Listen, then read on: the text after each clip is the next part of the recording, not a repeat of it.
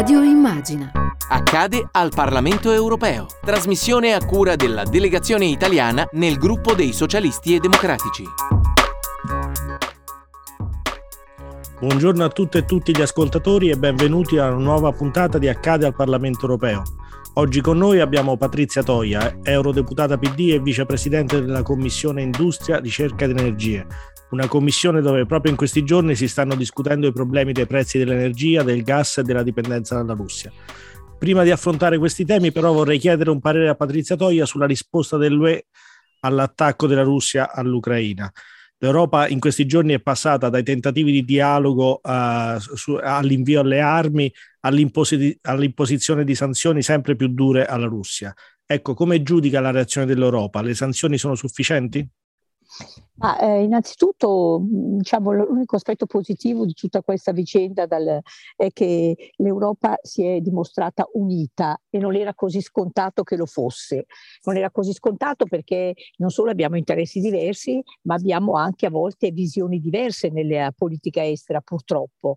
E a questo proposito voglio dire che parliamo giustamente di creare una difesa comune, io però voglio permettere alla difesa la politica estera comune, perché non ha senso fare una difesa se non abbiamo una visione del mondo, delle relazioni internazionali, del nostro posizionamento comune. Quindi in questo caso diciamo è prevalsa mh, la considerazione di tutti che questa è stata un'invasione inaccettabile, che si sta rivelando tra l'altro di un'efferatezza, la guerra è sempre efferata e violenta, ma qui si va oltre ogni limite diciamo di quelle minime regole eh, che anche in guerra vengono osservate, eh, penso a questo accanimento contro i civili, a questo eh, attacco all'ospedale dei bambini è qualcosa che si configura come un crimine proprio un crimine di guerra e un crimine contro l'umanità. Quindi di fronte a tante ferratezze, diciamo, e, mh, l'Europa ha reagito unitamente, ha reagito con le sanzioni, quindi con un'arma economica che eh, in qualche modo credo abbia, colpirà, stia già colpendo, colpirà duro, perché sono le sanzioni più dure dal punto di vista economico che sono state fatte e quindi anche qui mh, sapendo che ci saranno delle contromisure russe, che ci sarà una riduzione anche delle nostre esportazioni, che pagheremo dei prezzi, però non si è stati a vedere quali paesi erano più colpiti o meno di quelli europei, no? E questo, e spero davvero che questa non solo si mantenga, ma si crei ancora più forte questa unità. Anche la decisione di dare degli aiuti eh, che possono aiutare anche dal punto di vista della loro difesa militare, della difesa militare degli ucraini, è stata fatta perché, eh, diciamo, qui si è talmente di fronte a un evidente attacco eh, c'è uno che colpisce, c'è un colpito che ha il diritto di difendersi, non di attaccare, ma di difendersi. E quindi anche questo passo. Adesso resta, diciamo, il passo importante della politica estera, di una capacità politica dell'Europa, diciamo, di creare una vera interlocuzione per un dialogo che porti innanzitutto al cessate il fuoco, porti a corridoi umanitari che ancora non ci sono, perché sono delle piccole eh, momenti di evacuazione della, dei civili, ma non sono affatto corridoi che vengono rispettati e organizzati realizzati, quindi insomma l'Europa ha ancora molto da fare e ehm, anche sotto il profilo umanitario eh, è stata approvata questa direttiva che giaceva lì eh, non voluta da molti paesi eh, per dare una protezione umanitaria, rimane da capire che cosa facciamo per i cittadini non ucraini ma che erano residenti di lunga durata in Ucraina. E lì c'è il rischio che vengano incanalati verso la, la disciplina dell'asilo che è molto complicata come sapete, ecco, spero che invece ci sia un'interpretazione larga della direttiva su sulla protezione temporanea. Insomma, risposte sul piano umanitario, sul piano um, anche di sanzioni economiche, quindi di colpire la Russia, sul piano anche eh, dell'aiuto militare. Adesso deve venire fuori ancora una capacità politica dell'Europa di resistere su questi punti e di fare di più in termini politici. Naturalmente dipende poi dall'altro, eh, perché si può dire all'Europa fai qualunque iniziativa, se poi eh, Putin non vuole, come ha dimostrato ieri il suo ministro degli esteri nell'incontro col ministro omologo ucraino, se poi non vuole fino a so che punto di devastazione eh, non vuole accettare un dialogo, non sarà colpa nostra, ma dobbiamo tentare con più forza anche questo protagonismo europeo. Le sanzioni che sono state approvate dall'Unione Europea sono senza precedenti. Nel 2014, nel caso della, dell'annessione della Crimea alla Russia, l'Unione Europea ha approvato le sanzioni che sono state giudicate deboli e inefficaci, anche a giudicare da come ci ritroviamo oggi oggi eh, le sanzioni approvate sono sufficienti a far cambiare idea la Russia o quantomeno a, a, a, a bloccare l'economia e la sua macchina da guerra? Sì, sì, sicuramente eh, possono bloccare, non so se possono bloccare in modo diciamo, totale, ma certamente portano un grave danno e si spera che una riduzione delle, delle disponibilità finanziarie della, della Russia eh, riduca la sua aggressività bellica e si spera anche che mh, il disagio che verrà provocato a molta parte del mondo economico russo eh, porti a, ad aprire gli occhi al gruppo dirigente russo rispetto alla dissennata e folle politica del loro leader. In queste ore, mentre stiamo parlando, è venerdì mattina, sono le 11 e tre quarti, i leader europei sono ancora riuniti a Versailles per la seconda giornata del summit del Consiglio europeo informale sotto la presidenza francese. I paesi baltici e dell'est Europa hanno chiesto ieri sera, stamattina, di estendere subito le sanzioni al settore energetico con un divieto totale di importazione di gas e petrolio dalla Russia altri sono più prudenti come la Germania. Ecco, questa cosa è possibile? In che tempi e cosa sta facendo l'Europa per liberarci dal ricatto russo? Allora, accenno al secondo punto che poi possiamo sviluppare se vuole, l'Europa con il piano che ha fatto in questi giorni e con le azioni più recenti sta proprio cercando di programmare una uscita dalla situazione di dipendenza in cui siamo dal gas, e diciamo dal gas russo in particolare. Ecco. Quindi l'Europa sta programmando questo, ma non è un'azione immediata quella che, che, che sta facendo l'Europa, si parla di un anno, due anni, magari anche tre, per essere totalmente sulla via della riduzione, ma poi per essere totalmente liberi liberi diciamo, dalla necessità di importare gas dalla Russia. Quindi c'è un lavoro in corso. Eh, Repower EU è un pezzo di questo lavoro, poi ne possiamo parlare. Ma rimane un problema molto tedesco e molto italiano. Come è noto, eh, Germania e Italia sono i paesi che maggiormente importano gas russo. Eh, tutta l'Europa dipende dal gas russo, dal gas algerino, da, alcuni, insomma, da alcune aree del mondo, ma in particolare sono l'Italia e la Germania ad avere un grande quantitativo di questa importa- percentualmente di questa importazione. Quindi per noi, diciamo la verità, è più difficile dire facciamo le sanzioni anche sul gas, sul petrolio russo, perché ne saremmo immediatamente colpiti e non abbiamo pronta, diciamo, immediatamente tutta una sostituzione di questa fonte. Ma il tema c'è, ecco, ho detto prima la difficoltà, ma devo riconoscere, io tra l'altro sono tra le prime che l'ha sollevato, eh, suscitando anche qualche, qualche dissapore in giro, qualche silenzio imbarazzato. Ho suscitato il tema non per dire domani mattina dobbiamo fare le sanzioni alla Russia anche sul gas, ma per dire apriamo gli occhi e rendiamoci conto che è un po' una contraddizione, insomma, quello è il nemico della democrazia, è il nemico della pace e in qualche modo noi da questo nemico compriamo una cosa che ci serve il gas, ma dobbiamo essere consapevoli che questo porta alla Russia molte entrate e guarda come le usa queste entrate, non per creare sviluppo nel suo popolo, ma per armarsi fino ai denti e mandare a morire i suoi, i suoi giovani.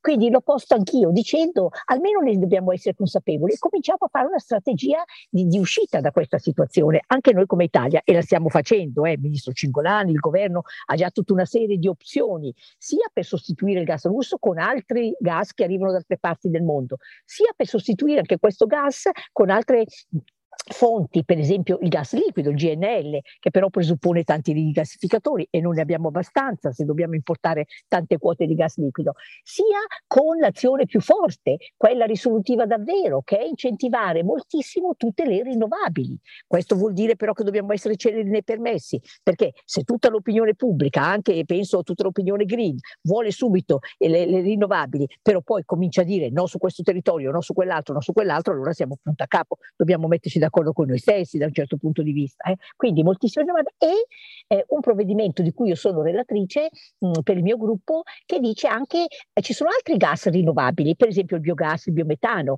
c'è tutto l'idrogeno da sviluppare tantissimo, la ricerca ci aiuta a produrlo con minori costi, eccetera. Quindi, insomma, ci sono azioni, però non nascondiamoci che sono azioni di medio periodo in qualche modo. Eh. C'è un'altra azione che potremmo fare, io ci credo, eh, la dice anche la dice anche eh, Enrico Letta, e, eh, noi dobbiamo anche, mentre sostituiamo l'offerta, eh, ridurre l'offerta che, che, compriamo di gas russo, agiamo anche sulla domanda. Io sono convinta che noi cittadini italiani siamo pronti, e anche gli europei, a fare qualche sacrificio anche da questo punto di vista. Ne faremo di economici, eh, perché eh, la guerra eh, ci porterà, ma insomma mi sembra che non si può neanche fare una equiparazione tra quello che dobbiamo sacrificare e ciò che è in ballo, cioè la democrazia, la democrazia e la libertà libertà e la pace, insomma credevamo di vivere in un continente che non avrebbe visto più carri armati e li vediamo e vediamo che cosa scene orribili eh? e non basta che ci commuoviamo, dobbiamo fare qualcosa. Allora, un pochettino di risparmio energetico, di efficienza energetica.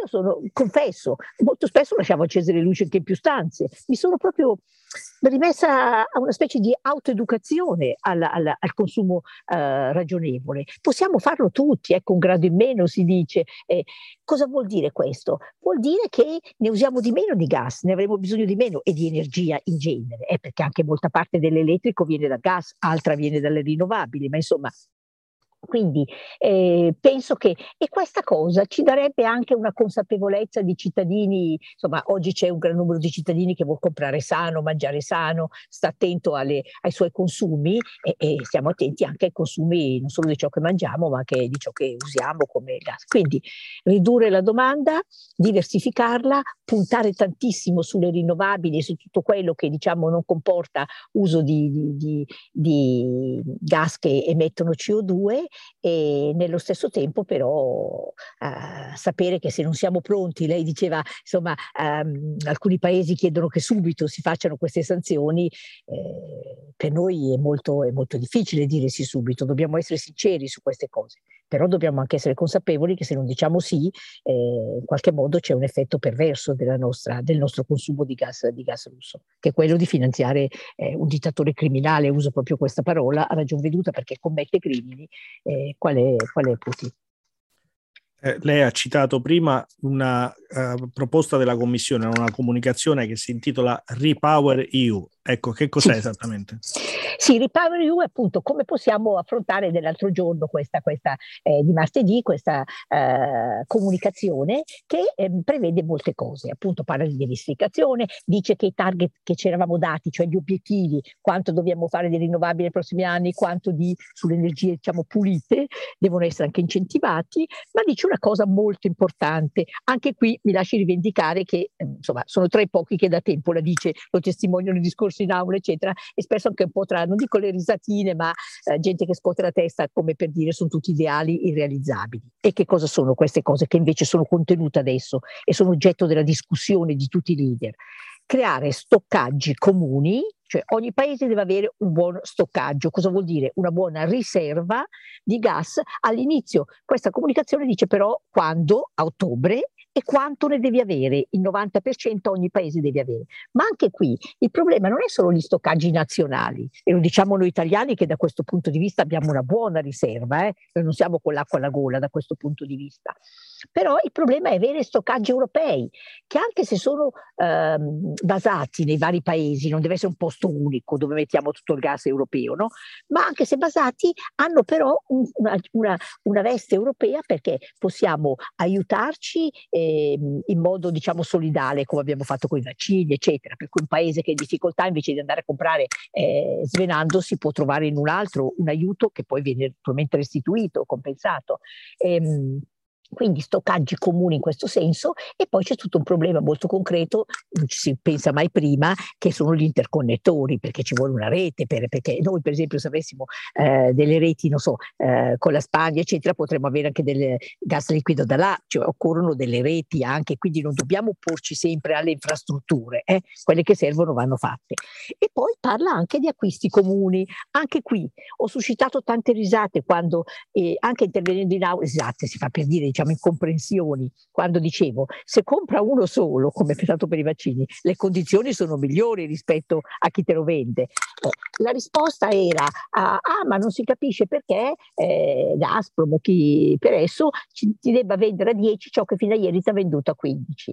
Io dico, se tutti quelli che devono comprare in, com, hanno un accordo comune, i joint procurement, e ehm, dicono no, noi compriamo solo a 10, eh, forse otteniamo quello che vogliamo. Ecco perché il compratore unico o l'accordo, diciamo, accordi di acquisto, eh, che sembrava appunto un'idea balzana o troppo irrealistica o troppo idealista, oggi è in discussione. La dice il governo italiano, il Cingolani, e la dicono molti leader. Naturalmente è difficile da realizzare, non è pronta domani, però anche questo è un rafforzamento. Cosa dicono queste due iniziative? Eh, che l'Europa deve diventare un'unione dell'energia, cioè deve avere una sua forza, una sua autonomia, una sua autosufficienza domani e, e, e deve parlare e trattare con la forza di un soggetto unico che ne rappresenta 27, non 7, 27 mercatini dell'energia, 27 acquirenti, 27 sistemi. Io sono convintamente mh, europeista e quindi credo che davvero saremo più forti anche rispetto a questo se, se, se facessimo questo insieme. E poi eh, dunque stoccaggi comuni, ipotesi di andare verso anche acquisti comuni e poi c'è tutto il tema dei prezzi, anche questo è un discorso difficile, ma l'ho sentito fare con molto coraggio anche dal governo italiano, bisogna mettere un po' mano a, al meccanismo dei prezzi senza andare contro la logica di mercato, perché quando fai questa proposta molti ti dicono, anche l'altro giorno in Parlamento un commissario ha detto ma io devo difendere l'integrità del mercato, nessuno vuole attaccare il mercato, eh. siamo in un sistema di mercato, ci mancherebbe, ma il mercato deve funzionare, se il mercato ti arriva arriva a portare il gas a questi prezzi stratosferici fa male anche al mercato perché chiude le imprese e rende alle famiglie impossibile andare avanti. Quindi insomma penso che anche questo che è un discorso spinoso e che fino a qualche mese fa non si poteva neanche toccare, oggi è sul tavolo. Tempo di grandi cambiamenti insomma. Un'ultima domanda. Al, summit a Versailles sembra, essere, eh, sembra, esserci un consenso tra i leader europei sulla necessità di accelerare appunto sull'energia, sull'unione dell'energia e su una difesa comune. Però il problema è come ci arriviamo a questi obiettivi e sugli strumenti per arrivarci c'è un po' meno consenso. Ecco, secondo lei gli strumenti che abbiamo come capacità di bilancio, come strumenti legislativi nell'Unione Europea sono sufficienti o ne servono altri di nuovi? E ne servono di nuovi, non c'è dubbio. La riforma dei trattati, anche graduale, eh, la riforma di alcune regole, per esempio l'abolizione della, della, dell'unanimità, sono necessarie per dare capacità di azione rapida ed efficace all'Unione Europea. Però non dobbiamo aspettare la riforma dei trattati. Io penso che, e l'ho visto nella mia esperienza europea, quando c'è un grande tema, una grande sfida, una grande difficoltà, si prendono decisioni anche senza la famosa base giuridica, perché il Consiglio attribuisce, il Consiglio sono gli Stati, se il Consiglio dice, cara Commissione, Commissione prepara questo, questo atto e, e, gli dà la forza politica, diciamo, avvalla anche la fondatezza giuridica. E, e, quindi qualche volta occorre prima fare il cambiamento delle riforme, qualche volta si può anticipare anche e naturalmente poi però regi- bisogna mettere a posto anche, anche, le regole, le riforme. E sul bilancio anche qui, io l'ho detto che l'altra sera in Parlamento, eh, parlando di prezzi del gas eccetera, se le riforme che dobbiamo fare non hanno risorse né nel bilancio europeo né nei bilanci degli stati, siccome non sono a costo zero, eh, allora noi dobbiamo trovare un sistema come quello di Shure. Se non vogliamo rifare tutto l'impianto molto faticoso di Next Generation, Shure cos'è stato? È stato un indebitamento dell'Unione Europea, della Commissione, che è andata sul mercato, ha emesso dei bond, è andata sul mercato, ha trovato grande credibilità e ha spuntato buone, buone condizioni e ha messo a disposizione risorse per gli, sta- agli stati per la disoccupazione. In questo caso le metterebbe a, dis- a disposizione vuoi per compensare compensare i danni che ci arriveranno per forza un po' dalla, dalla, dalla situazione che ha causato Putin e della guerra e vuoi per eh, anche affrontare difesa e soprattutto eh, energia. Quindi insomma eh, occorrono le riforme, ma io partirei con un buon nuovo strumento come Shuar per trovare le risorse, con la volontà politica dei cambiamenti necessari, li farei e poi farei anche diciamo, riforme strutturali dell'Unione. Va bene, ringraziamo Patrizia Toia per essere stata con noi oggi. E Grazie a voi. E vi diamo appuntamento la prossima settimana. Arrivederci. Arrivederci a tutti i nostri ascoltatori e ascoltatrici.